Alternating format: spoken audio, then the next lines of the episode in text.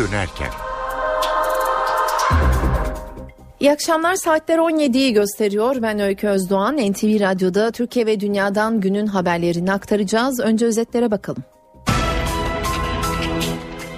Katoliklerin ruhani lideri Papa Francis Türkiye'de. Papa'nın ilk durağı Anıtkabir oldu. Ardından Cumhurbaşkanlığı Sarayı'nda Cumhurbaşkanı Tayyip Erdoğan'la görüştü. İki isim mesajlarını düzenledikleri ortak basın toplantısında verdi.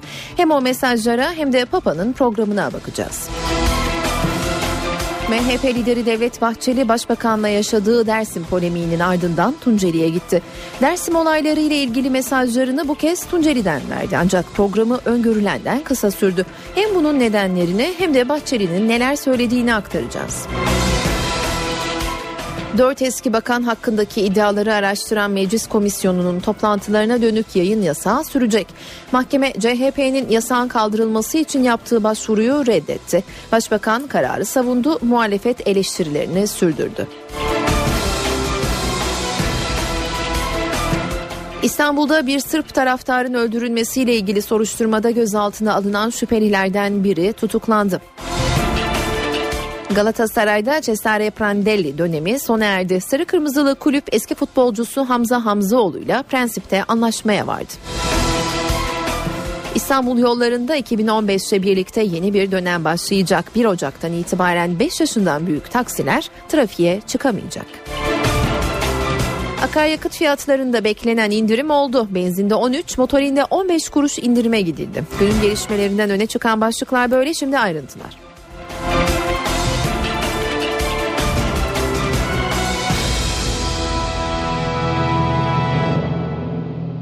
Katoliklerin ruhani lideri Papa Francis Türkiye'de. Üç gün olarak planlanan ziyarette Papa'nın önemli temasları olacak. Aynı zamanda Vatikan Devlet Başkanı olan Papa ilk olarak Cumhurbaşkanı Tayyip Erdoğan'la bir araya geldi. İkili yaklaşık bir saat süren bir görüşme gerçekleştirdi. Bitiminde ortak basın açıklaması yapıldı. Orta Doğu'da artan şiddet, dünyada yükselen ırkçılık ve nefret Papa ve Erdoğan'ın değindiği başlıklardı. Cumhurbaşkanı sorunların üstesinden gelinebilmesi için diyalog çağrısı çağrısı yaptı. Papa'nın Türkiye ziyaretinin kardeşlik adına önemli bir mesaj olduğunu söyledi. Yaptığımız görüşmede farklı düşündüğümüz konu hemen hemen hiç yok. Dünyadaki bu olaylara bakışta aynı şeyleri paylaşıyoruz. Teröre, terörle mücadeledeki bakışımız aynı. Dünyada özellikle şiddete yönelik bakışımız aynı. Hristiyan dünyasında ve İslam dünyasında karşılıklı ön yargıların hiç arzu edilmeyecek şekilde büyüdüğüne üzülerek şahit oluyoruz. Batıda ırkçılık, nefret ve İslamofobi ne yazık ki son derece hızlı ve ciddi bir şekilde tırmanma seyri gösteriyor. Müslüman ülkelerin yanında batılı ülkelerde yaşayan Müslümanlara karşı ön yargının ve tahammülsüzlüğün giderek arttığını görüyoruz. DAEŞ gibi, El-Kaide gibi, Boko Haram gibi terör örgütleri uzun yıllardır devam eden yanlış politikaların sonucu olarak ortaya çıkmışlardır. Yalnızlığa itilen, ayrımcılığa tabi tutulan, yoksulluğuyla baş başa bırakılan yığınlar bu terör örgütlerinin istismarına açık hale getirilmişlerdir. DAEŞ terör örgütü şu anda tüm dünyada biliniyor. Ancak Suriye'de kendi halkından 300 bin masum insanı öldüren 7 milyon insanın iltica veyahut da sığınmacı olarak giden insanların durumu göz ardı ediyor. Kudüs'te Müslümanların en kutsal mekanlarından biri olan Mescid-i Aksa'yı hedef alan ihlal ve saldırıları mütemadiyen görmezden geliniyor. Orada farklı dini cemaatlerin kutsallarına ve özgürlüklerine yönelik de kısıtlamalar yapılıyor. Uluslararası camia buna da duyarsız kalıyor. Dünyanın karşı karşıya kaldığı bu ciddi tehditlere çözüm üretecek olan hiç kuşkusuz farklılıkların birbirine hoşgörüsü ve ittifakı olacaktır. Bugün buradan vereceğimiz veya vermekte olduğumuz mesaj aslında bu olacak. Gerek batıda yükselen ırkçılık, ayrımcılık ve İslamofobiye gerek İslam dünyasında yükselen öfke ve şiddete karşı birlikte tedbirler üretmemiz kaçınılmaz bir gereklilik haline almıştır. Papa Francis de tıpkı Cumhurbaşkanı gibi diyalog çağrısında bulundu. Barış için bu çok önemli dedi. Papa Orta Doğu'da devam eden çatışmalara göz yumulmaması gerektiğini de söyledi. Ricco de bellezze naturali. Sağlam bir barış çabasını sabırla ileri götürmeliyiz. Bu barış insanın temel hakları üzerine kurulmalıdır. Saygıya ve diyaloğa birlikte yer açabiliriz. Bunun için Müslüman, Yahudi ve Hristiyanlar yasalara uygun olarak aynı haklara sahip olmalı. Yanlış anlamalardan uzaklaşarak din özgürlüğü herkese garanti edilmelidir. Dostluk böyle yeşerecektir. Özellikle Orta Doğu bu yeşermeyi bekliyor. Bu çatışmaların devam etmesine göz yummamalıyız. Bunun için dinler arası diyalog çok önemlidir. Anlaşmazlığı körükleyen fanatizme ve kökten dinciliğe karşı gelinmelidir. Özellikle Suriye ve Irak'ta devam eden terör eylemlerinin sebeplerine de kayıtsız kalınmamalı. Ama sorunun çözümü için sadece askeri cevap yeterli olmaz. Karşılıklı güvene dayalı güçlü bir çaba gereklidir. Bu kalıcı barışı getirecek ve kaynaklarımızı silahlara değil, açlık, hastalık gibi gerçek savaşlara yönlendirecektir. Türkiye'nin yaptığı seçimler medeniyetlerin bir araya gelmesine katkı sağlayabilir, izlenebilir barış ve kalkınma yollarını çizebilir. Tanrı Türkiye'yi kutsasın ve korusun.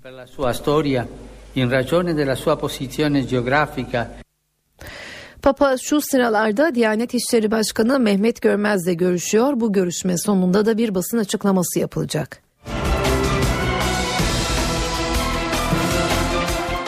Şimdi Papa Francis'in Türkiye ziyaretine dönük izlenimleri aktaracağız. Papa ruhani kimliğinin yanı sıra başkentte bir devlet başkanı sıfatıyla ağırlanıyor.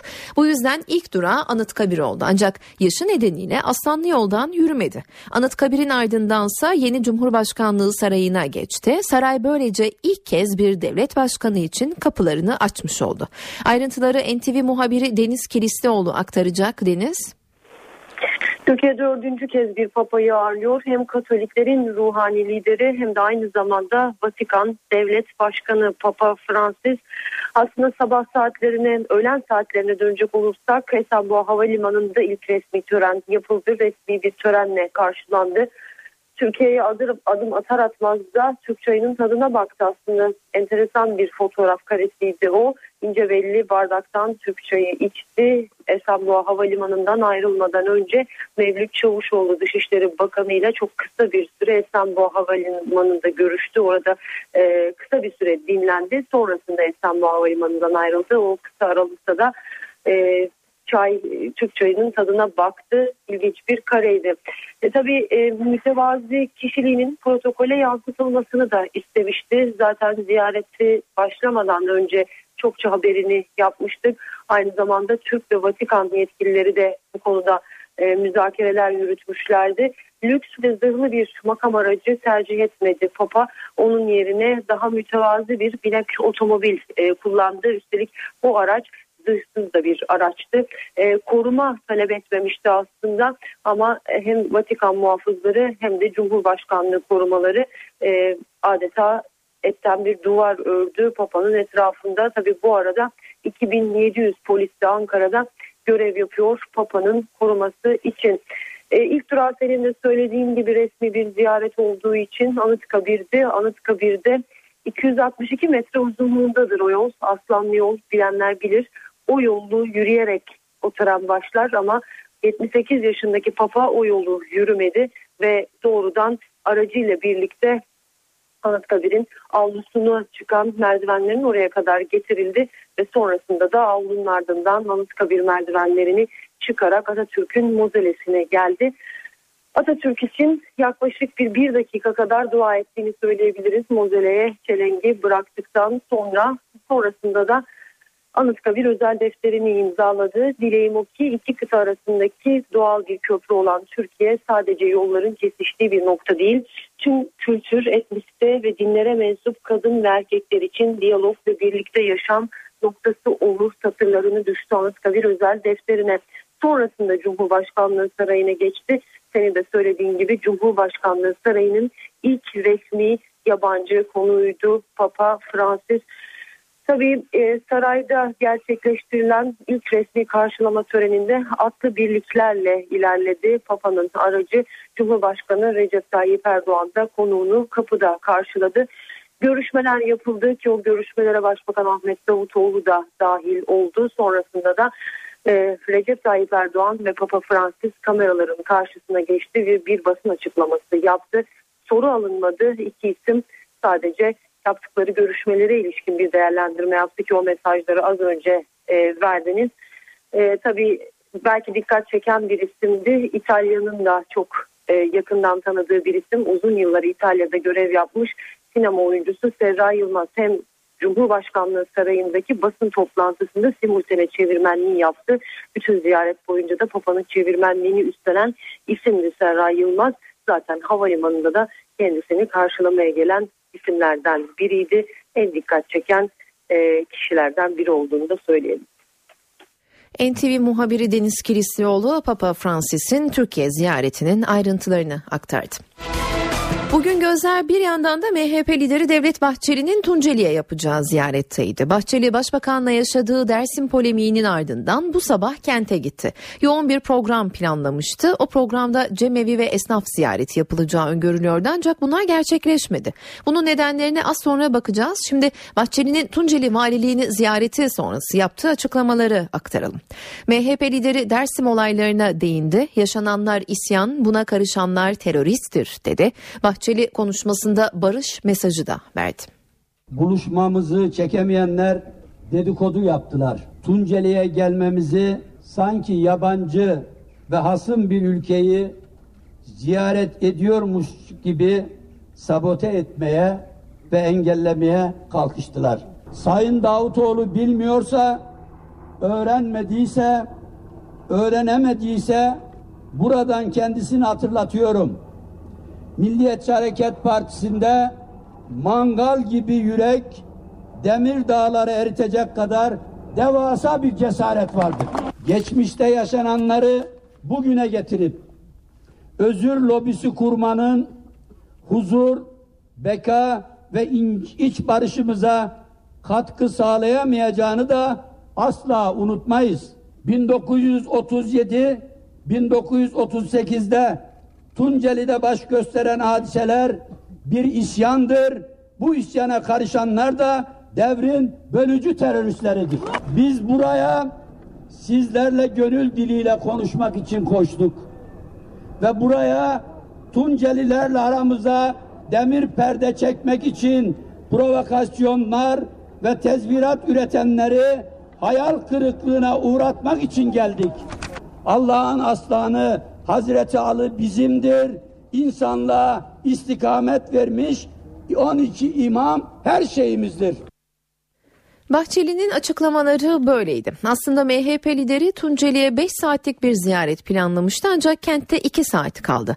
Nedeni Tunceli merkezde çıkan gerginlikti. Böyle olunca Bahçeli programını yarıda kesti. Ayrıntıları NTV bölge temsilcisi Nizamettin Kaplan'dan alacağız. Nizamettin ziyaret nasıl bir ortamda gerçekleşti? MHP lideri Devlet Bahçeli Tunceli ziyaretini gerçekleştirdi ve kentten ayrıldı.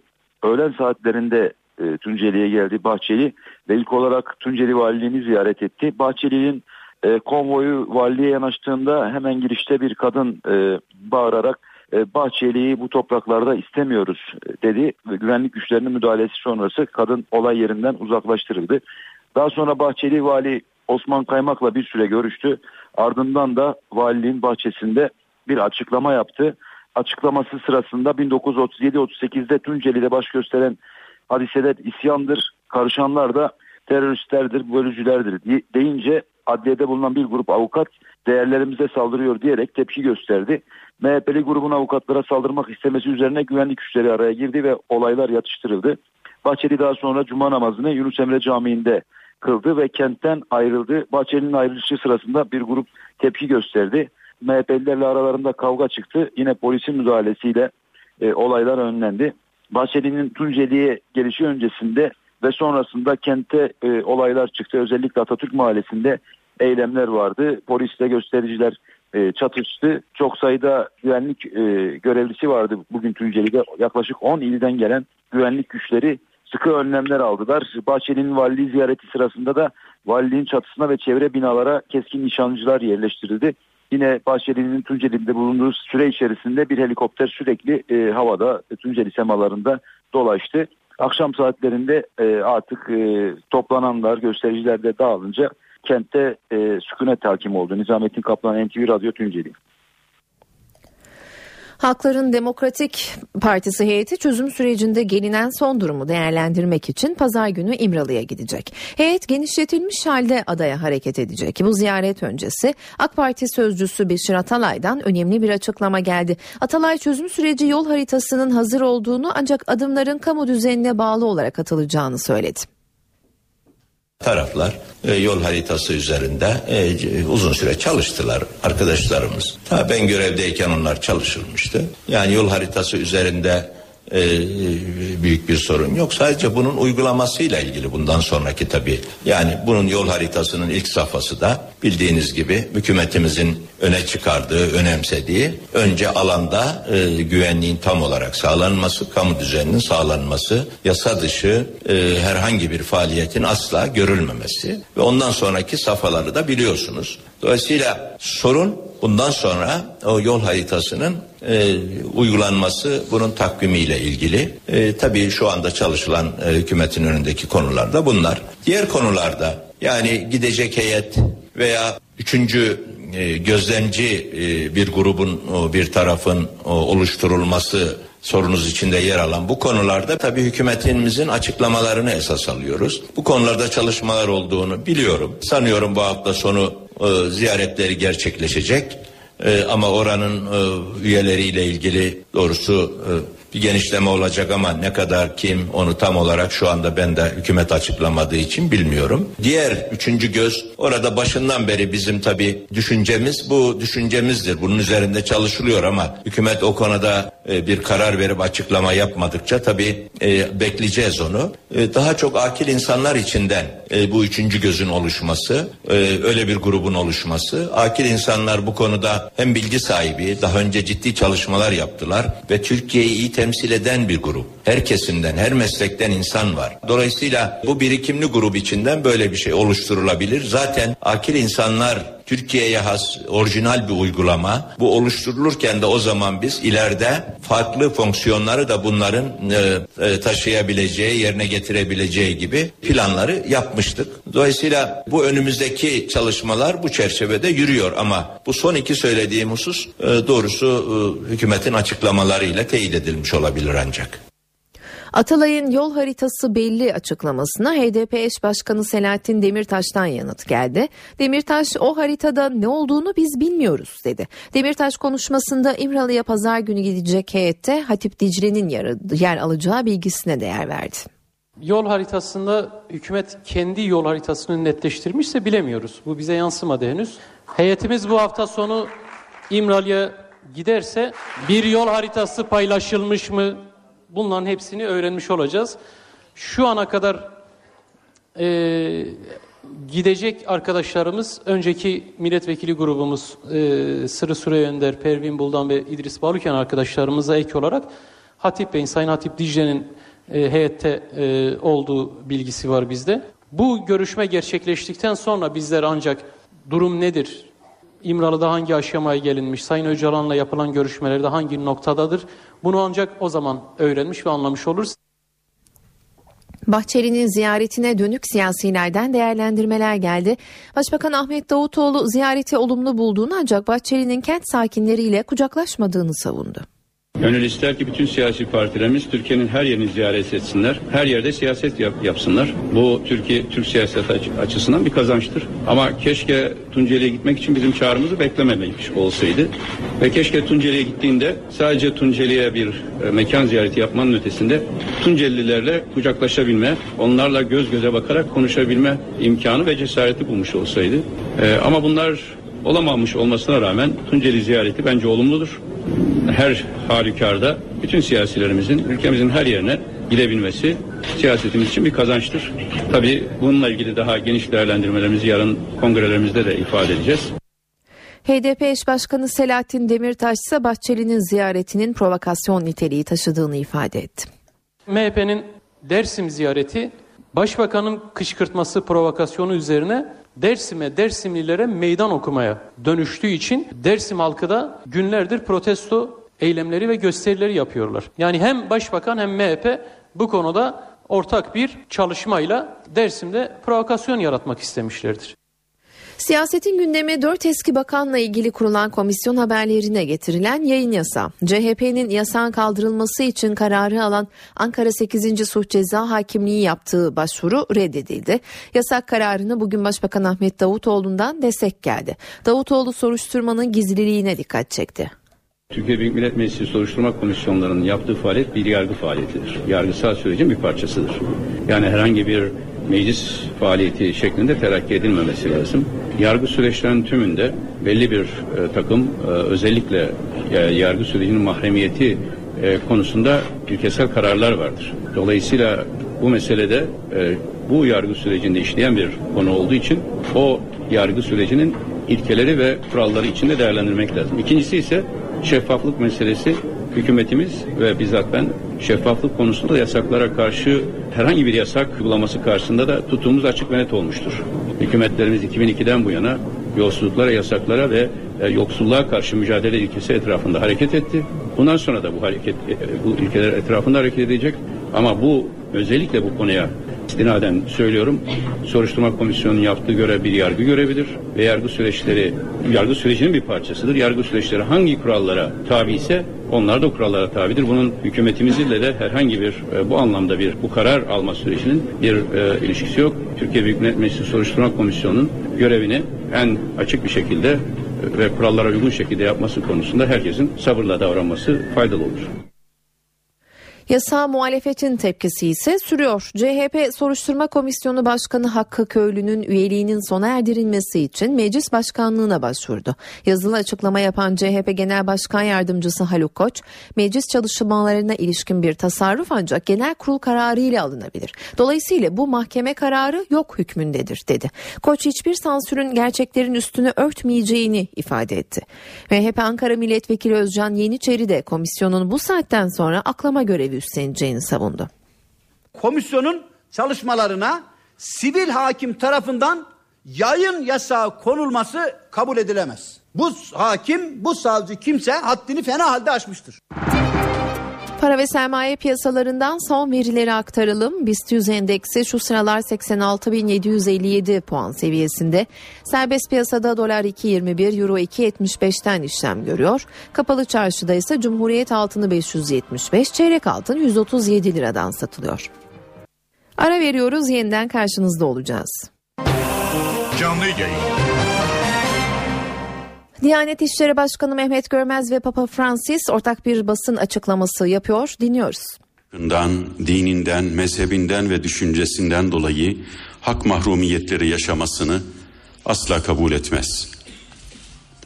Bütün ilahi dinlerin mensuplarını tarih boyunca hiçbir ayrıma maruz bırakmadan birlikte yaşatan ülkemizde farklılıkların kolayca ötekileştirilmek istendiği ve korku duvarlarının örüldüğü bugünün dünyasında Katolik dünyasının ruhani liderini Diyanet İşleri Başkanlığımızda ağırlamanın kendiliğinden özel bir anlam taşıdığı muhakkaktır. Değerli misafirimiz, aziz dinleyenler. Rabbimiz Allah'a şükürler olsun ki bizi maddenin zindanından mananın afakına, masivaya ubudiyetten inayetinin aydınlığına eriştirdi. O kutlu elçileriyle merhamet ve selamet müjdesi indirdi. Dalalet ve karanlığın karşısında hidayet ve aydınlığı bahşetti. Ve bizi iman ve samimiyete, ihlas ve sadakate, iffet ve adalete davet etti. Bu davet tüm insanlaraydı. Fakat biz insanlar özellikle birkaç asırdır bu ilahi davetin kıymetini hakkıyla takdir edemedik. Bu yüce emaneti muhafaza etmede acize düştük. Tabiatın dengesini bozduk. Ve nihayet dünyayı kendi ellerimizle felaketlerin eşiğine getirdik. Bu felaketlerin nedenini sadece bir takım odaklara ve şer güçlere yıkamayız. Hayır. Açıkça ifade edelim ki bu hepimizin ortak vebalidir. Hiç kimsenin bu sorumluluktan kaçması mümkün değildir. Hangi dine mensup olursa olsun her vicdan sahibi insanlığın sürüklendiği bunalım ve kargaşalar karşısında emaneti gözetememenin ağır yükü altında kalmıştır. Rabbimizi unutarak, onu yok sayarak konuşanlar kadar, onun adına konuşanlar, Tanrı edasına bürünenler, onu kah kelimelere boğarak hapsedenler, kah konuşulması gereken yerde susanlar, hep birlikte bu cürme ortak olmuşlardır. Değerli misafirimiz, dünyamız bugün açlığın, sefaletin ve adaletsizliğin, katlanarak büyüyen hukuk ihlallerinin, insan haysiyetini ayaklar altına alan ve kadın çocuk ticareti dahil kirli ticaretlerin, tahammül edilemez boyutlara ulaşan çatışma, terör, katliam, savaş ve insanlık suçlarının pençesindedir. Bütün bunlar olup dururken hangi insaf sahibi yürek masum olduğunu iddia edebilir? Hangi dine mensup olursa olsun kim bu vahim tabloda payı bulunmadığını iddia edebilir? Aslında modern zamanların esas felaketi küreselleşmiş çıkarların halkları maddeperest despotizmlere ve tiranlıklara mahkum etmesidir. Her biri insanlığa bahşedilmiş ilahi nimetler olan doğal kaynaklarımız, ihtiras sahiplerinin elinde nice masum insanın hayatına mal olmaktadır. Günümüzde Suriye'de, Irak'ta, Afganistan'da, Arakan'da, Burma'da, Nijerya'da, Orta Afrika'da, Somali'de Müslüman toplumların tüm birikimleri hünharca yok ediliyor ve kaynakların sömürülmesi gözlerden gizleniyor. Özellikle Müslüman coğrafyalarda bir şiddet ve vahşet sarmalı insanlığı ayaklar altına almakta. Bu coğrafyalarda Müslüman olsun, Hristiyan olsun, başka dinden olsun herkes büyük acılar yaşamaktadır. Öncelikle şunu açıklıkla ifade etmek isterim ki bir barış çağrısı olan İslam'ın mesajına tamamen aykırı bir yola saparak şiddet ve vahşet yayanlar kendilerini nasıl adlandırırlarsa adlandırsınlar Allah'a isyan halindedirler. İnsan insana muhtaçtır ve insan insana emanettir.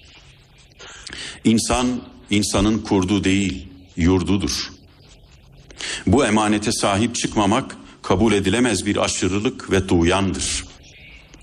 Müslümanlar olarak böylesine bir aşırılığı ve kıyımı şiddetle reddediyoruz. Saygıdeğer misafirimiz, aziz dinleyenler. Son günlerde Filistin'de barış umutlarını söndüren gelişmeler yaşanıyor. Bütün Müslümanlarla birlikte bizler de bu gelişmelerden derin bir ızdırap duyuyoruz. Özellikle ilahi dinlerin ortak mukaddesi olan Mescid-i Aksa'nın ismeti harimine ve mazlum Filistin halkına yönelik tecavüz, insanlık adına derin bir hicap ve vicdan sahipleri için ağır bir teessür sebebidir. Dünyanın geleceği için hayra yoramayacağımız bir başka husus ise küresel medyanın yeni bir ırkçılık çeşidi olan ve nefret suçuna dönüşen Müslüman karşıtı söylemlerle dehşet senaryoları yaymasıdır. Bu yolla yalnızca İslam aşağılanmıyor. Bu yolla doğudan batıya, kuzeyden güneye, yeryüzünde yaşayan bütün insanların akli selimine saygısızlık ediliyor. Masum insanlar İslam ve Müslümanların düşmanı haline getirilmek isteniyor. Antisemitizm tarihin sayfalarını nasıl bir utanç lekesi olarak kirlettiyse Müslüman karşıtlığı da aynı utançla tarihe kirli sayfalar eklemekten başka bir netice vermeyecektir.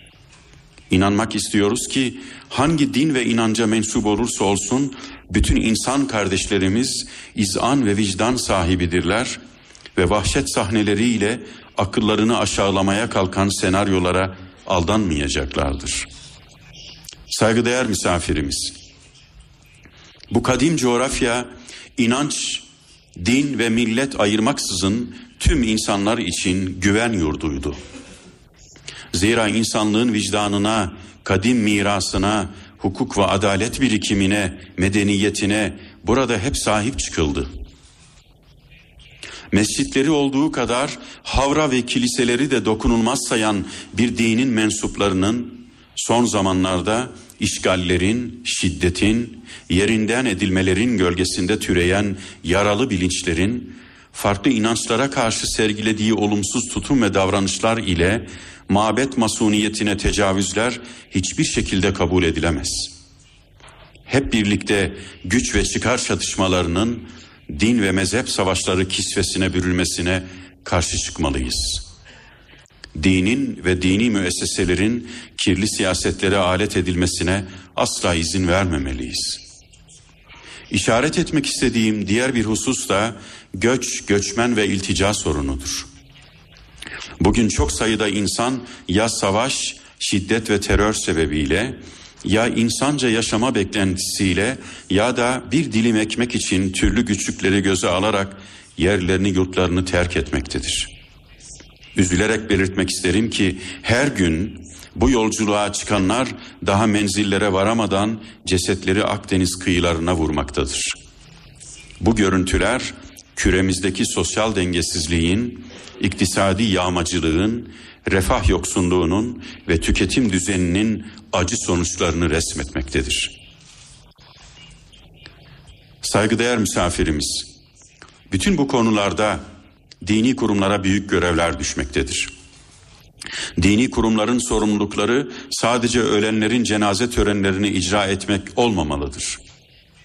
Din insana hayat verir ve insanı ölüme terk etmeyi değil, huzurla yaşatmayı murad eder. Dini kurumlar da insanın hayatını tehdit eden ve huzur içinde yaşamasını ortadan kaldıran her konuda bir çaba ve gayret içinde olmalıdır. Bu anlamda tüm dini yapıların erdemliliği esas alan bir çalışma içerisinde olması hayati derecede önem arz etmektedir. Bugün din mensuplarının diyalog adı altında birbirlerinin hakikat iddialarını teolojik boyutta tartışarak misyon icra etmek yerine insanlık adına uyuşturucudan alkolizme, kadına karşı şiddetten sokak çocuklarına, açlıktan sefalete, nefretten çatışmaya, çevre sorunlarından dünyanın ekolojik dengesinin bozulmasına, her türlü dini fanatizmden inanç özgürlüğüne kadar pek çok meselede ortak çalışma yapmaları elzemdir. Bugün farklı din ve mezheplerin birbirini ötekileştirme çabaları karşısında kadim geleneğe sahip olanların birlikte yaşama ahlakı ve hukuku konusunda bir arayış içinde olmaları gerekmektedir. Belki de üç dinin mukaddes saydığı Kudüs bir çatışma alanı değil, dün olduğu gibi bugün de birlikte yaşama ahlakının, birlikte yaşama hukukunun kriterlerinin oluşmasına ilham veren mukaddes bir merkez olmalıdır. Değerli misafirimiz, aziz dinleyenler, bugün peygamberlerin getirdiği ilahi sese ve kutlu mesajlarına her zamankinden daha fazla ihtiyaç bulunmaktadır. Bugün Hazreti Davud'un Zebur'da ne mutlu adalete uyanlara, sürekli doğru olanı yapanlara dediği gibi bir hak ve adalet arayışındadır. Bugün yeryüzünün tüm sakinleri, mazlumları ve göçmenleri Hazreti Musa'nın şu mesajını yeniden duymak istemektedir. Yabancıya haksızlık ve baskı yapmayacaksınız. Çünkü siz de siz de Mısır'da yabancıydınız.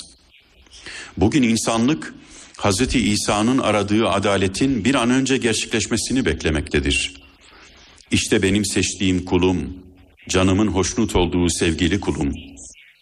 O da adaleti uluslara ilan edecek, çekişip bağırmayacak, yollarda kimse onun sesini duymayacak, ezilmiş kamışı kırmayacak, tüten fitili söndürmeyecek ve sonunda adaleti zafere ulaştıracak. Ve bugün bütün dünya akıl, hukuk ve adalet peygamberi Hazreti Muhammed Mustafa sallallahu aleyhi ve sellemin Kur'an ile insanlığa ilan ettiği hak ve adalet özlemini aramaktadır. Ey iman edenler! Allah için adaleti tesis edin ve buna siz öncülük edin. Bir topluluğa karşı içinizde beslediğiniz kin ve öfke sizi adaletsizliğe sürüklemesin. Adil olun, takvaya en uygun davranış budur. Allah'a karşı gelmekten sakının çünkü Allah yaptığınız her şeyden haberdardır. Değerli misafirimiz, aziz dinleyenler. Sözlerime son verirken ifade etmek, etmek isterim ki bu kadim hikmet hepimizin mirasıdır. Hepimizin tarihi, hepimizin dünyası ve hepimizin muhtaç olduğu gelecek vaatleridir. Bugün yeryüzünde olup biten her şey tüm insanlığı etkilemektedir. O halde bugün insan olarak düşünelim ve insanlığı yeniden düşünelim. Sen ben demekten kaçınalım ve geleceğimiz için ne yapabileceğimize bakalım. Kimsenin çıkarına alet olmadan ve hiçbir ayrıştırıcı ve ötekileştirici söyleme asla kapılmaksızın her türlü şiddeti reddederek ve insan onurunu daima yüce tutarak yaradılanı yaradandan ötürü severek geleceğimizi inşa edelim. Kaygılarımızı umutlara dönüştürelim. Ve Rabbimize dua edelim ki insanlığın geleceğine dair endişelerimizi boşa çıkarsın ve umutlarımızı gerçekleştirsin. Bizi karanlıklardan aydınlıklara çıkarsın. Nuruna gark etsin. Elimizden tutsun ve bizi asla bize bırakmasın. Bu duygu ve düşüncelerle tekrar hoş geldiniz diyor ve zat halinizi heyetinizle birlikte en içten duygularımla selamlıyorum.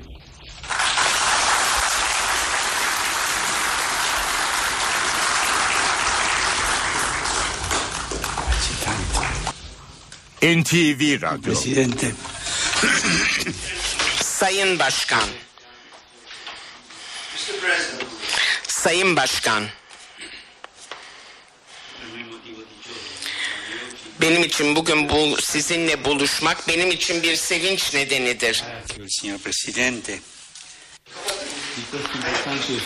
Bu önemli makamın Sayın Başkanına Müslüman ve Hristiyan politik ve dini önderlerle bir arada olma fırsatını verdiğinden ötürü teşekkür ediyorum.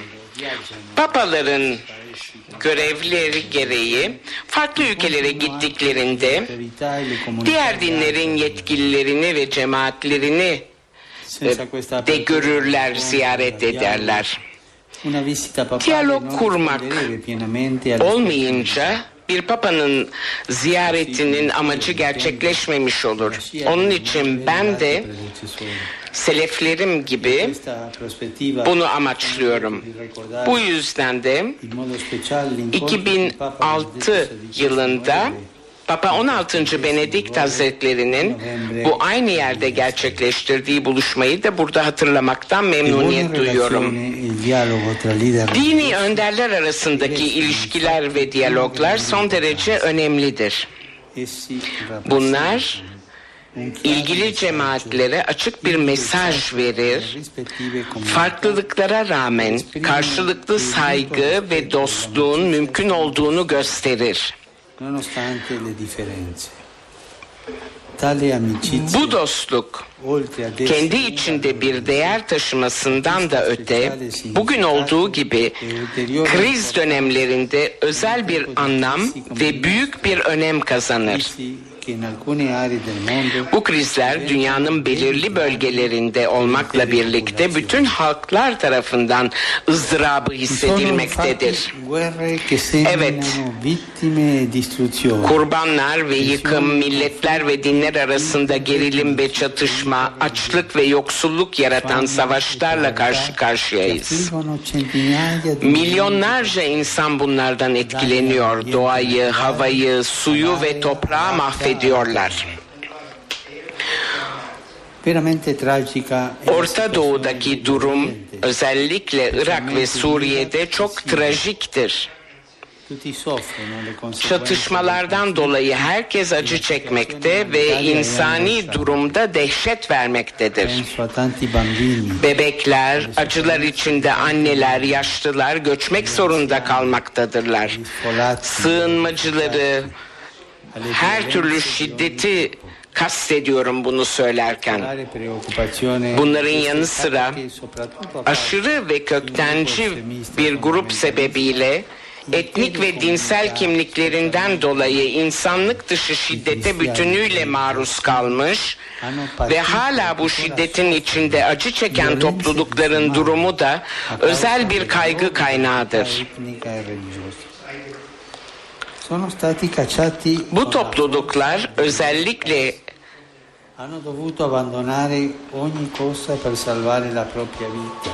özellikle de Hristiyan ve Ezidi olmakla birlikte bir tek bundan ibaret değildir. Evlerinden, barklarından kovuldular. Hayatlarını kurtarmak ve imanlarını inkar etmemek için her şeyi terk ettiler. Şiddet, kutsal binaları, anıtları, dinsel simgeleri, kültür mirasını yok etti. Bizler en üst düzey dini otoriteler olarak insan onuruna ve halklarına karşı yapılan her türlü şiddeti kınamak zorundayız. İnsan hayatı yaradan Allah'ın armağanıdır. Kutsal bir niteliği vardır. Oysa dini dayanak arayan şiddet daha büyük bir yargıyı hak etmektedir, mahkum edilmelidir. Çünkü her şeye kadir olan sadece hayatın ve barışın tanrısıdır. Dünya ona tapınan herkesten aralarında etnik, dini, kültürel ya da ideolojik farklılıklar olsa da kardeş olarak yaşamalarını beklemektedir.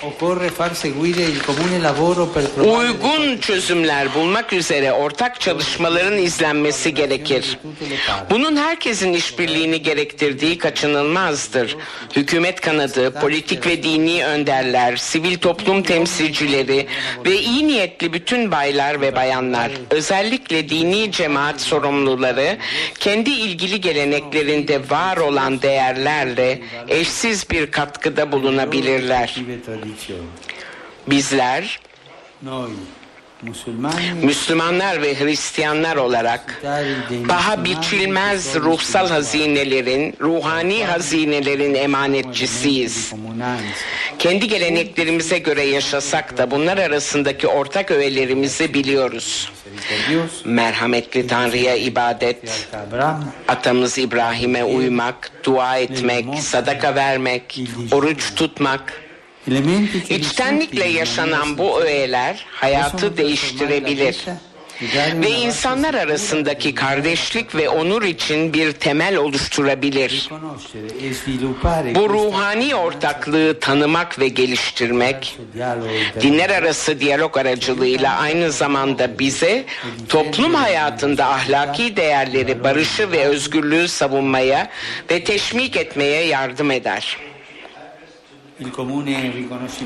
İnsan varlığının kutsallığının her iki tarafça da tanınması en çok acı çekenler nezdinde ortak bir merhamet, dayanışma ve somut bir yardımlaşma gerektirir.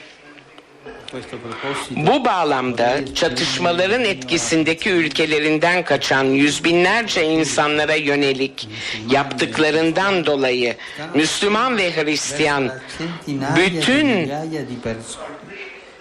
Türk halkına duyduğum takdiri ifade etmek isterim. 2 milyon kişi. Bu başkalarına hizmet için birlikte nasıl çalışılacağına somut bir örnektir. Cesaret ve destek için bir örnektir. Diyanet İşleri Başkanlığı'yla Papalık Dinler Arası Diyalog Komisyonu arasındaki iyi ilişkileri ve işbirliğini memnuniyetle öğrenmiş bulunuyorum. Umut ediyorum ki herkesin iyiliği için çalışmalarına devam ederler ve daha da pekiştirirler. Çünkü gerçek diyalog için her bir girişim barış, güvenlik ve refah ihtiyacı içinde olan dünya için bir umut olmaktadır. Diyalogdan Sayın Başkan'la yaptığımız konuşmadan sonra da? Bu dinler arası diyaloğun yaratıcı olmasını özellikle temenni ediyorum. Sayın Başkan, yüreğimi sevinçle dolduran bu görüşme için size ve çalışma arkadaşlarınıza bir kez daha şükranlarımı ifade etmek istiyorum. Her birinize burada birlikte bulunmanızdan ötürü ve yüklenmiş bulunduğum hizmet için sunma iyiliğini gösterdiğiniz dualarınız nedeniyle minnettarım. Ben de kendi adıma sizin için fazlasıyla dua edeceğime söz veriyorum. Tanrı hepimizi kutsasın. Diyanet İşleri Başkanı Mehmet Görmez de Papa Francis'in düzenlediği ortak basın toplantısını canlı olarak yayınladık. Bir il, bilgi verelim. Papa'nın konuşmasını Türkçe'ye çeviren isim İtalyanca Türkçe simultane tercümanı olan ünlü sinema oyuncusu Serra Yılmaz'dı. Kısa bir araya gidiyoruz. Aranın ardından yeniden karşınızda olacağız. İstanbul'daki trafik durumunu aktaralım. Köprülerden başlayalım. Anadolu yakasından Avrupa yakasına geçişler her iki köprüde de yoğunlaşmaya başlamış durumda. Fatih Sultan Mehmet Köprüsü'nün yoğunluğu Kavacık'tan başlıyor. Boğaziçi Köprüsü'ne baktığımızda ise Acıbadem Köprüsü'nden itibaren yoğun olduğunu görüyoruz. Fatih Sultan Mehmet Köprüsü Avrupa yakasında ise Gazi Osman Paşa'dan yoğunlaşmaya başladı. Boğaziçi Köprüsü de Çağlayan'dan itibaren oldukça yoğun. İyi yolculuklar dileriz. Saat 18.01 ben Öykü Özdoğan eve dönerken haberlerde Türkiye ve dünyada günün öne çıkan haberlerini aktarıyoruz. Papa Francis'in 3 günlük Türkiye gezisi başladı. Papa Anıtkabir ziyaretinin ardından Cumhurbaşkanı Tayyip Erdoğan ve Diyanet İşleri Başkanı Mehmet Görmez de bir araya geldi. İki görüşme sonrasında da açıklamalar yapıldı. Verilen mesajlara az sonra bakacağız. MHP Genel Başkanı Devlet Bahçeli Tunceli'ye gitti. Dersim olaylarına değinen Bahçeli, 1937-38 hadiseleri isyandır, buna karışanlar bölücü teröristtir dedi. Bahçeli'nin ziyareti sırasında kentte tansiyon yükselince MHP lideri programını yarıda kesip Elazığ'a döndü. Dört eski bakan hakkındaki İddiaları araştıran Meclis Komisyonu'nun toplantılarına dönük yayın yasağı sürecek. Mahkeme CHP'nin yasağın kaldırılması için yaptığı başvuruyu reddetti. Başbakan kararı savundu, muhalefet eleştirilerini sürdürdü. İstanbul'da bir Sırp tarafından öldürülmesiyle ilgili soruşturmada gözaltına alınan şüphelilerden biri tutuklandı. Galatasaray'da Cesare Prandelli dönemi sona erdi. Sarı Kırmızılı kulüp eski futbolcusu Hamza Hamzaoğlu ile prensipte anlaşmaya vardı. Ayrıntıları canlı bağlantıyla aktaracağız. İstanbul yollarında 2015'te birlikte yeni bir dönem başlayacak. 1 Ocak'tan itibaren 5 yaşından büyük taksiler trafiğe çıkamayacak. Mini Piyango yılbaşı özel çekilişinin büyük ikramiyesi 50 milyon lira olarak belirlendi. Günün gelişmelerinden öne çıkan başlıklar böyle şimdi ayrıntılar.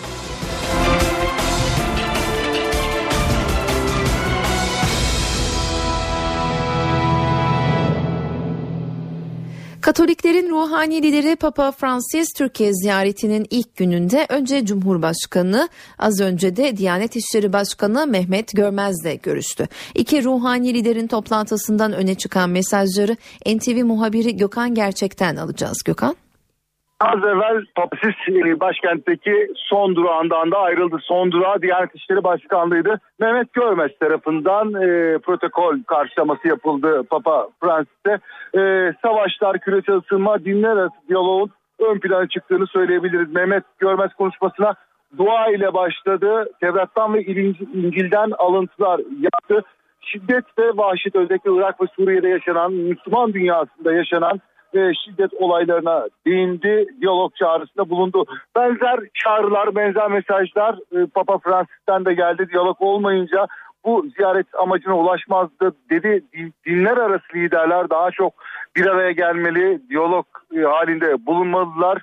Bu sayede e, ülkelere huzur ve barış gelebilir. Özellikle kriz dönemlerinde dini liderlerin yan yana gelmesinin önemine e, dikkat çekti. Türk halkına e, Suriye'deki Suriye'den Türkiye'ye göçen e, Suriyelilere yaptığı yardımlar nedeniyle teşekkür etti. Papa Francis e, Mehmet Görmez Francis için dua okumuştu. Yine Papa Francis de e, ben de sizin için bolca dua edeceğim. Tanrı hepimizi kutsasın dedi. Buradan ayrılırken az evvel Diyanet İşleri Başkanlığı'ndan ayrıldı. Papa Vatikan Büyükelçiliğine geçti. Geceyi orada geçirecek ve yarın ikinci durağı olan İstanbul'a geçecek. NTV muhabiri Gökhan Gerçek, Papa Francis'in Mehmet Görmez'le yaptığı görüşmenin ayrıntılarını aktardı.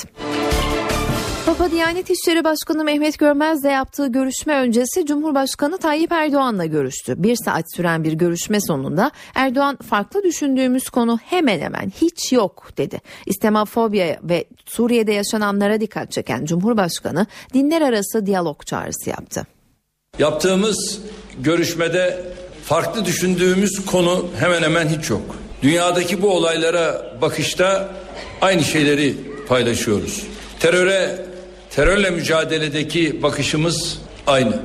Dünyada özellikle şiddete yönelik bakışımız aynı. Hristiyan dünyasında ve İslam dünyasında karşılıklı ön yargıların hiç arzu edilmeyecek şekilde büyüdüğüne üzülerek şahit oluyoruz. Batıda ırkçılık, nefret ve İslamofobi ne yazık ki son derece hızlı ve ciddi bir şekilde tırmanma seyri gösteriyor. Müslüman ülkelerin yanında batılı ülkelerde yaşayan Müslümanlara karşı ön yargının ve tahammülsüzlüğün giderek arttığını görüyoruz.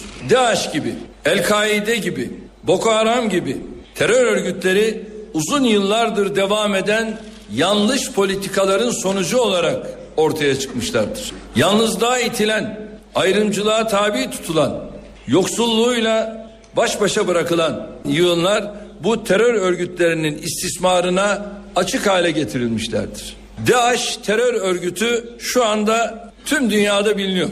Ancak Suriye'de kendi halkından 300 bin masum insanı öldüren 7 milyon insanın iltica veyahut da sığınmacı olarak giden insanların durumu göz ardı ediyor. Kudüs'te Müslümanların en kutsal mekanlarından biri olan Mescid-i Aksa'yı hedef alan ihlal ve saldırıları mütemadiyen görmezden geliniyor.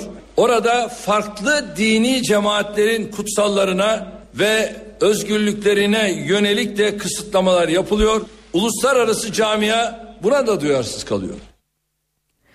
Katoliklerin ruhani lideri Papa Francis Ankara'da aynı zamanda Vatikan Devlet Başkanı sıfatıyla ağırlanıyor.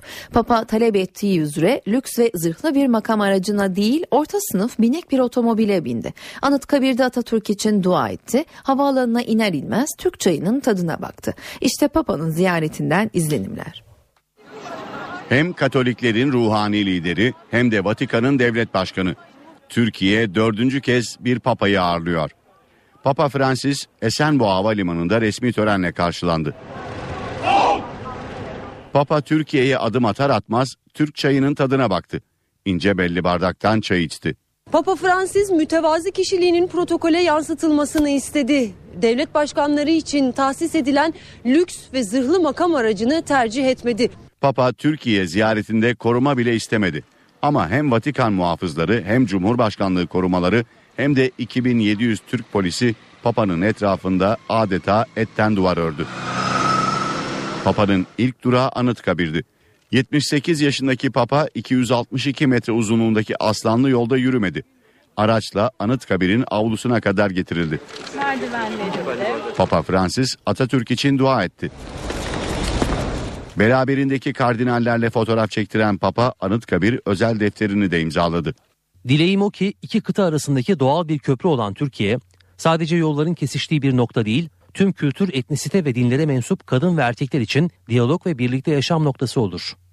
Anıtkabir'in ardından ikinci durak yeni Cumhurbaşkanlığı Sarayı'ydı. Sarayda gerçekleşen ilk resmi karşılama töreninde atlı birlikler eşliğinde ilerledi. Cumhurbaşkanı Recep Tayyip Erdoğan konuğunu kapıda karşıladı. İki isim görüşmelerin ardından kameraların karşısına geçti. Basın açıklamasında çevirmenliği yapan isim uzun yıllar İtalya'da yaşamış sinema oyuncusu Serra Yılmaz'dı. Bugün gözler bir yandan da MHP lideri Devlet Bahçeli'nin Tunceli'ye yapacağı ziyaretteydi. Bahçeli Başbakan'la yaşadığı Dersim polemiğinin ardından bu sabah kente gitti. Yoğun bir program planlamıştı ancak kentte tansiyonun yükselmesi nedeniyle Bahçeli programını kısa tuttu. Valilik önünde açıklama yapan MHP lideri Dersim olaylarına değindi. Yaşananlar isyan, buna karışanlar teröristtir dedi. Bahçeli konuşmasında barış mesajı da verdi. 1937 1938'de Tunceli'de baş gösteren hadiseler bir isyandır.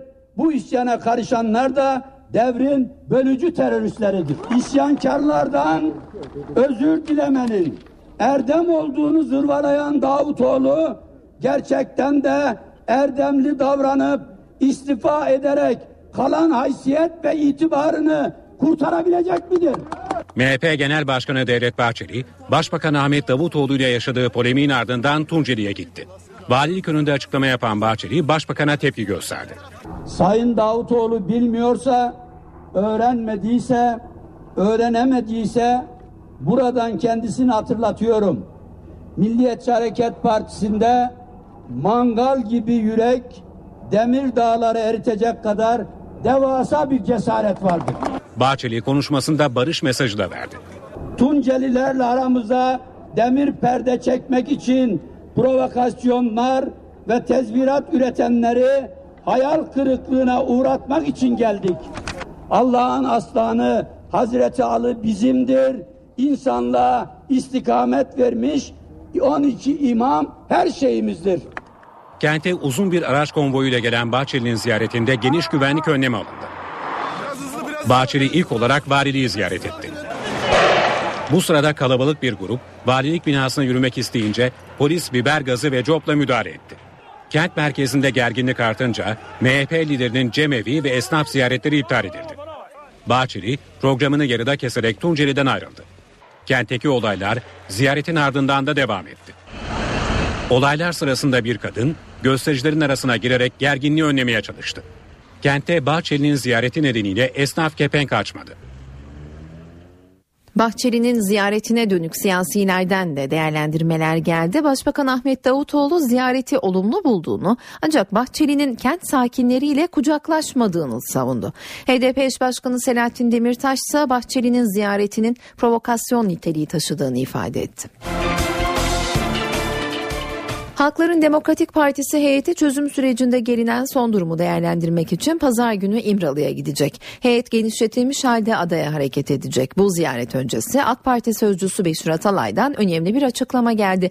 Atalay çözüm süreci yol haritasının hazır olduğunu ancak adımların kamu düzenine bağlı olarak atılacağını söyledi.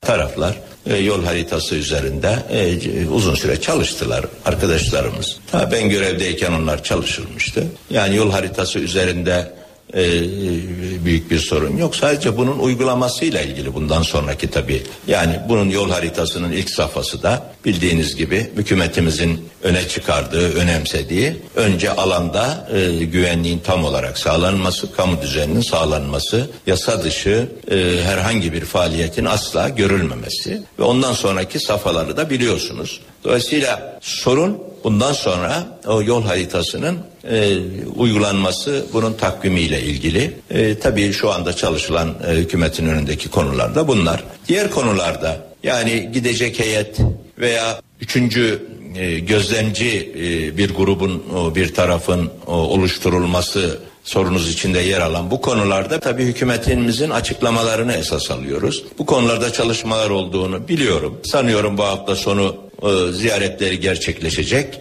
E, ama oranın e, üyeleriyle ilgili doğrusu bir genişleme olacak ama ne kadar kim onu tam olarak şu anda ben de hükümet açıklamadığı için bilmiyorum. Diğer üçüncü göz orada başından beri bizim tabi düşüncemiz bu düşüncemizdir. Bunun üzerinde çalışılıyor ama hükümet o konuda e, bir karar verip açıklama yapmadıkça tabi e, bekleyeceğiz onu. E, daha çok akil insanlar içinden e, bu üçüncü gözün oluşması, e, öyle bir grubun oluşması. Akil insanlar bu konuda hem bilgi sahibi, daha önce ciddi çalışmalar yaptılar ve Türkiye'yi iyi temsil eden bir grup. Her kesimden, her meslekten insan var. Dolayısıyla bu birikimli grup içinden böyle bir şey oluşturulabilir. Zaten akil insanlar Türkiye'ye has orijinal bir uygulama. Bu oluşturulurken de o zaman biz ileride farklı fonksiyonları da bunların e, e, taşıyabileceği, yerine getirebileceği gibi planları yapmıştık. Dolayısıyla bu önümüzdeki çalışmalar bu çerçevede yürüyor ama bu son iki söylediğim husus e, doğrusu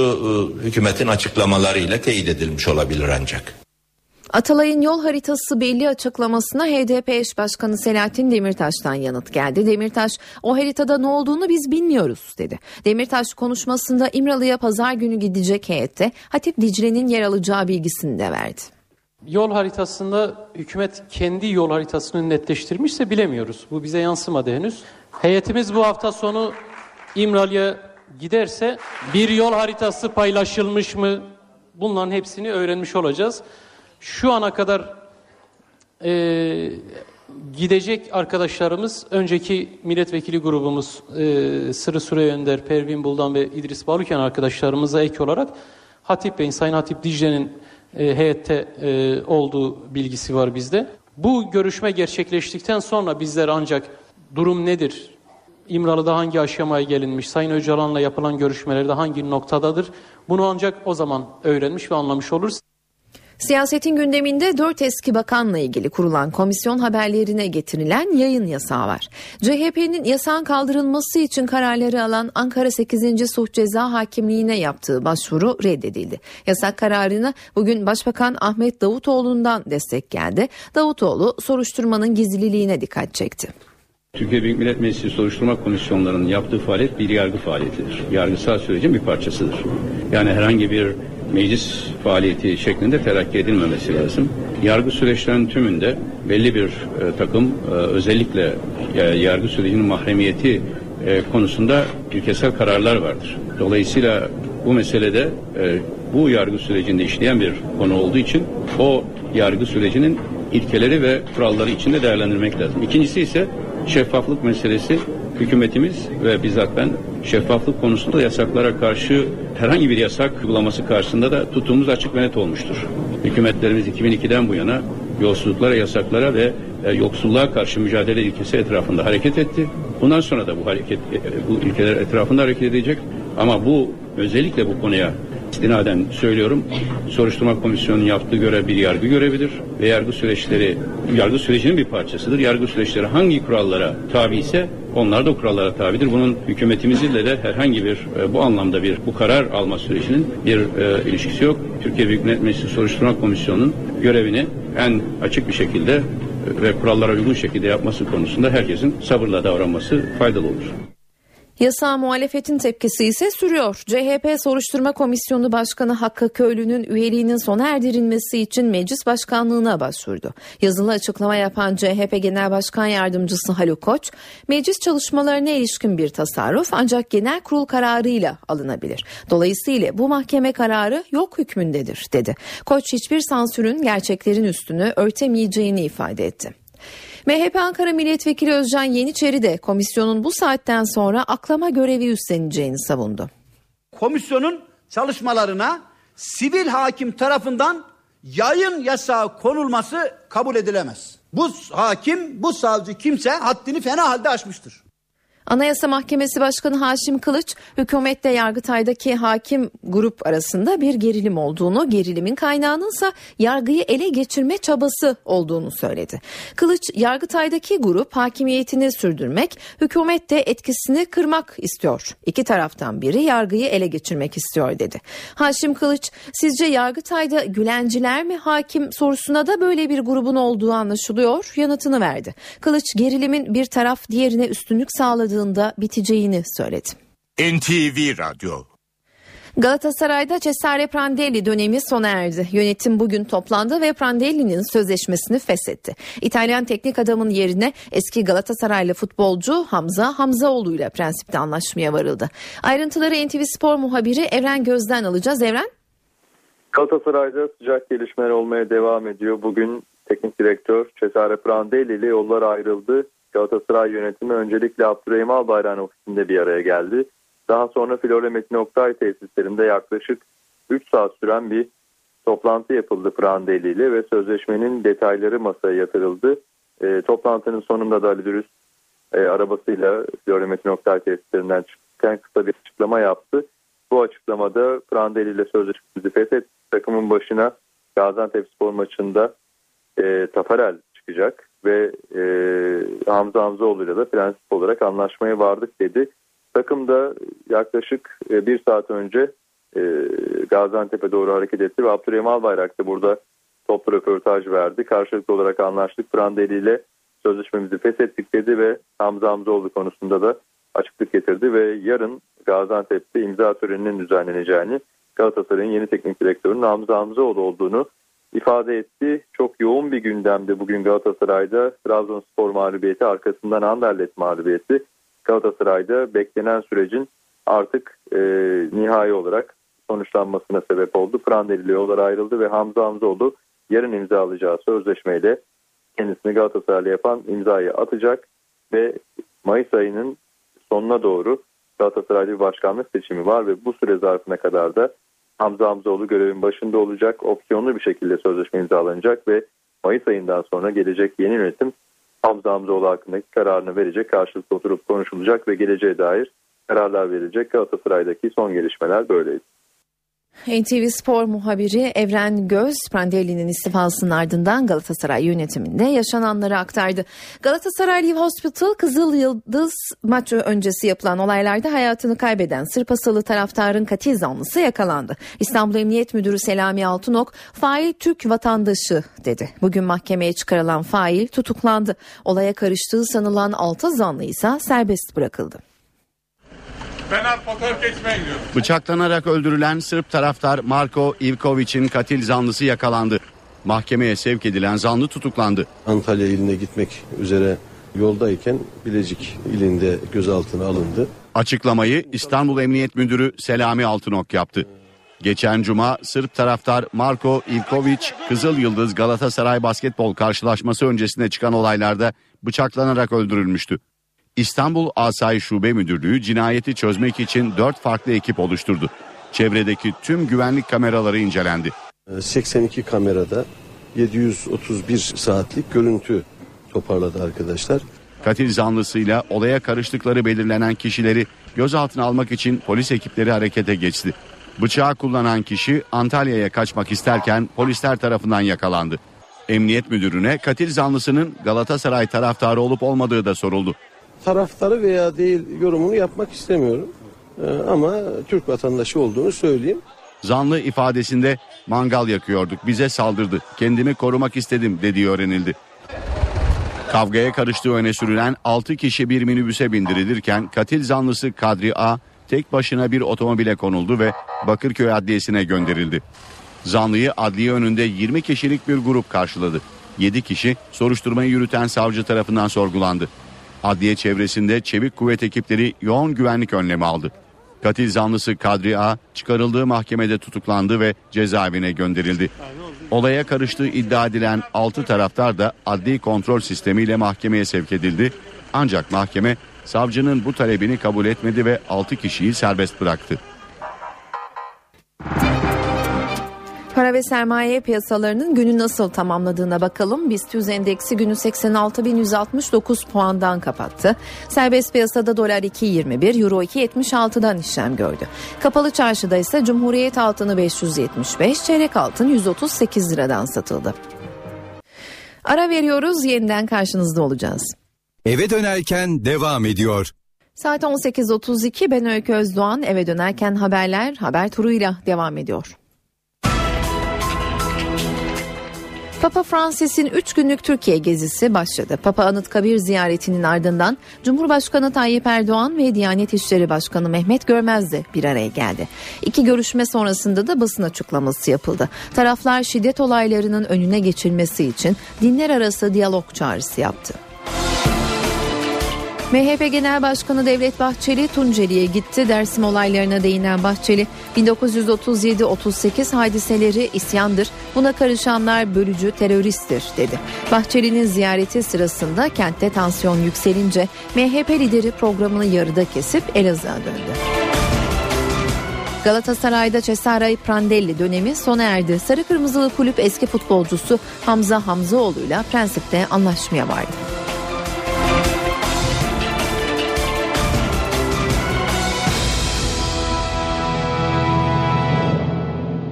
İstanbul Cumhuriyet Savcısı Hrant Dink cinayeti kapsamında eski İstanbul İstihbarat Şube Müdürü Ali Fuat Yılmazer'i şüpheli sıfatıyla ifadeye çağırdı. Yılmazer'in önümüzdeki hafta ifade vermek üzere İstanbul Adliyesi'nde hazır edilmesi istendi. Savcılık ayrıca Hrant Dink'i öldürmek suçundan 22 yıl 10 ay hapis cezasına mahkum olan o gün Samast'ı da tanık sıfatıyla ifadeye çağırdı. Soruşturma savcısı daha önce de eski İstanbul Emniyet Müdürü Celalettin Cerrah, eski İstanbul Vali Yardımcısı Ergun Güngör ve eski İstanbul İstihbarat Şube Müdürü Ahmet İlhan Güler'in de aralarında bulunduğu 9 kamu görevlisini şüpheli sıfatıyla ifadeye çağırmıştı.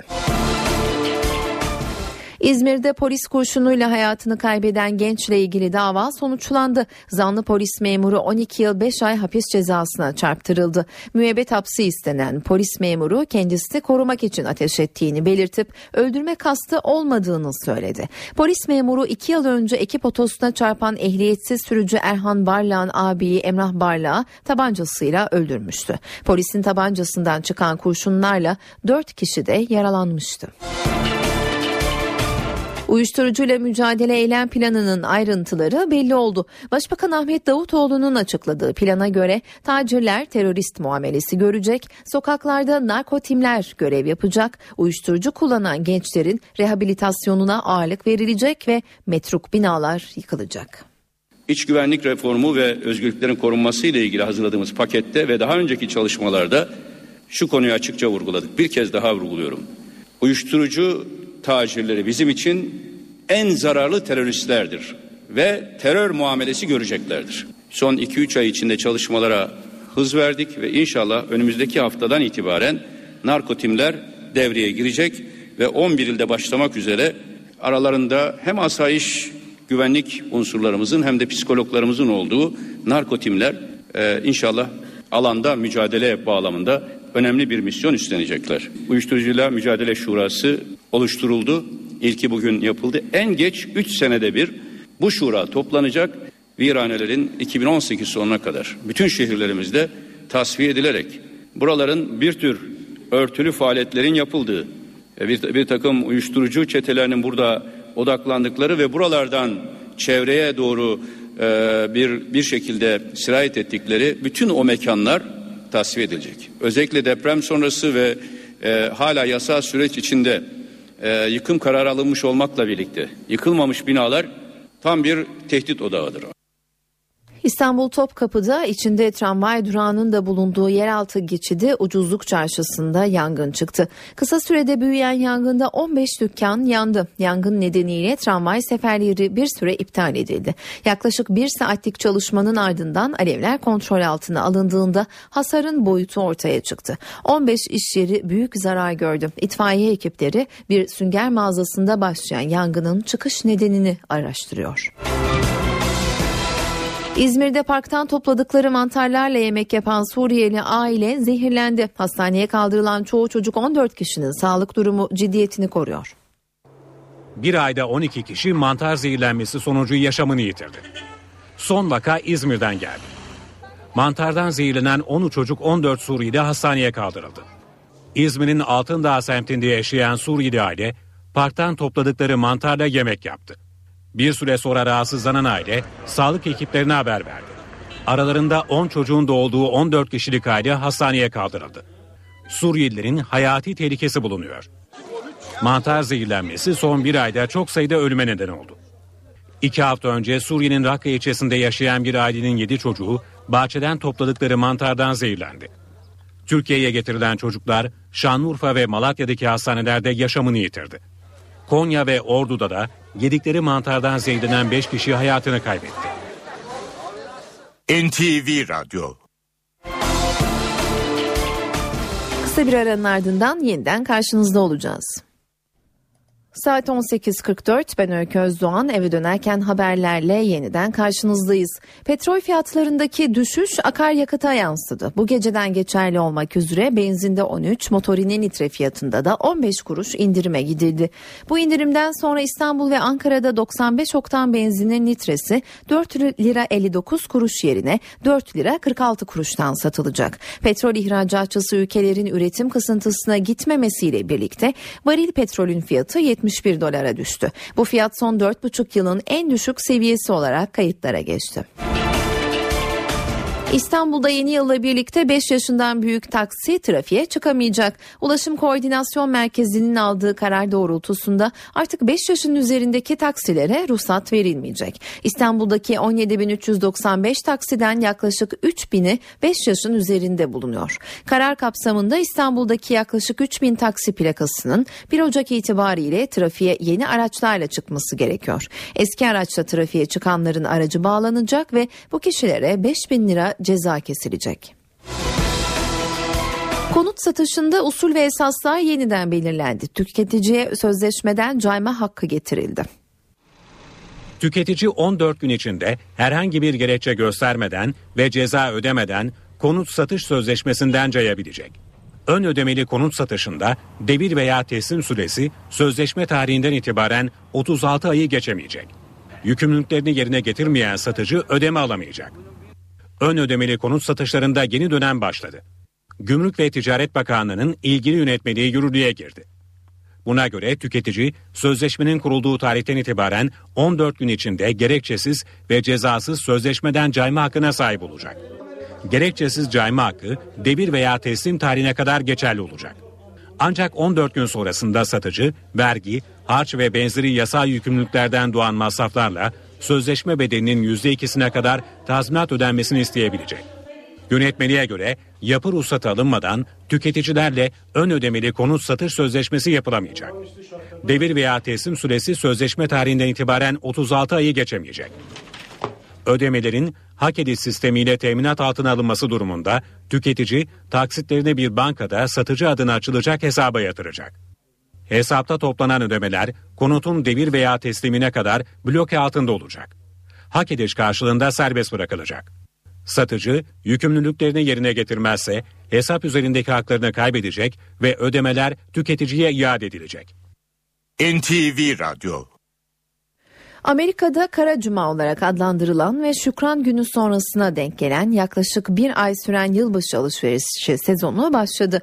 Amerika'da yer yer mağazaların önünde yoğunluk yaşansa da asıl izdiham uygulamayı Avrupa'ya taşıyan İngiltere'de gerçekleşti. Amerika Birleşik Devletleri'nde Şükran Günü sonrasına denk gelen yılbaşı alışverişi sezonu Avrupa'ya da taşındı. Tüketicilerin mağazalara akın etmesi sonucu yaşanan kaos nedeniyle Kara Cuma olarak adlandırılan uygulamaya İngiltere'de ilgi büyüktü. Perakende devlerindeki büyük indirimlerden yararlanmak isteyenler saatler öncesinden mağazaların önünde kuyruklar oluşturdu. Kapıların açılmasıyla birlikte yaşanan izdihamda yaralananlar oldu. %90'a varan indirime büyük ilgi gösteren kalabalık, ürünleri tükenmeden alabilmek için birbiriyle yarıştı. Özellikle elektronik ürünlere talep çok. Amerika'da son 10 yılda Kara Cuma alışverişleri sırasında yaşanan arbede ve olaylarda 7 kişi öldü, 90 kişi de yaralandı. Amerika'da Kara Cuma ile başlayan ve Siber Pazartesi ile son bulan ilk 4 günlük dönemde 140 milyondan fazla kişinin yaklaşık 40 milyar dolar tutarında alışveriş yapması bekleniyor. Havacılık dünyası mevcut uçakların hızını ikiye katlayarak saatte 1930 kilometre hız yapacak uçaklar üzerinde çalışıyor. Yeni nesil uçaklardan adının biri N artı 2. Uçak üzerinde Amerikan havacılık ve teknoloji şirketi Lockheed Martin çalışıyor. Uçağın 80 kişilik kapasitesinin olması planlanıyor. Uçak seferlere başladığında yaklaşık 10 saat olan İstanbul-New York arası 5 saate inecek. Çok uluslu rakip şirket Airbus da sesten hızlı yeni nesil uçakların peşinde. AS-2 adlı uçak 12 yolcu kapasiteli. Uçağın maliyetinin 100 milyon doları aşması bekleniyor. Test uçuşları 2019'da başlayacak. Ebru sanatı UNESCO Dünya Somut Olmayan Kültürel Miras listesine girdi. Paris'te yapılan hükümetler arası komite toplantısında Ebru sanatı dünyanın ortak mirası olarak kabul edildi.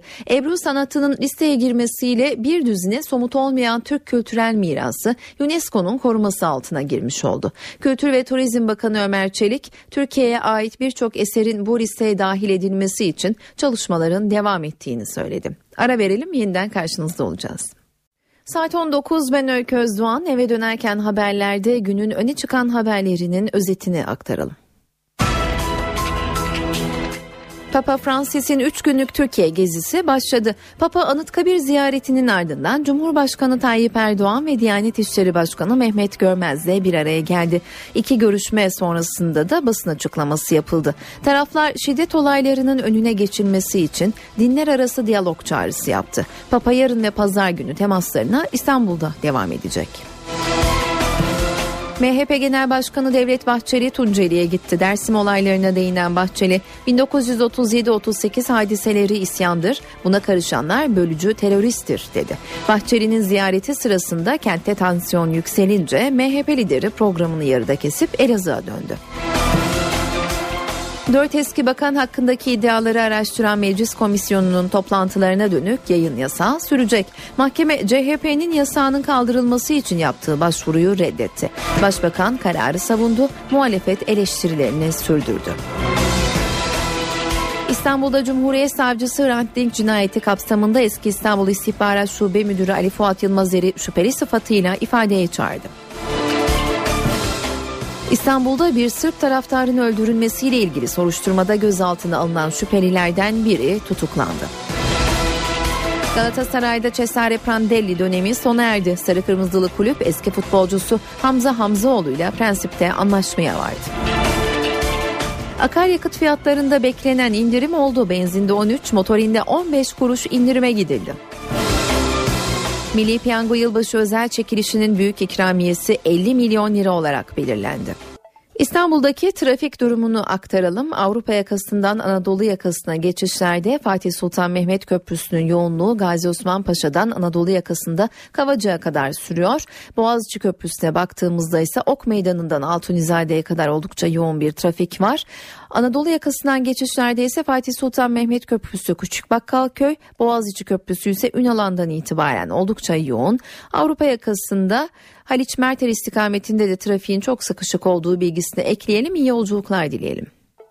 Eve dönerken haberlerin sonuna geldik. Ben Öykü Özdoğan, editör Sevan Kazancı, teknik masada İsmet Tokdemir. İyi akşamlar diliyoruz. NTV Radyo'nun yayını kısa bir aradan sonra Sevin Okyay'ın hazırlayıp sunduğu Sevin Okyay'la Köşe Bucak programıyla devam edecek.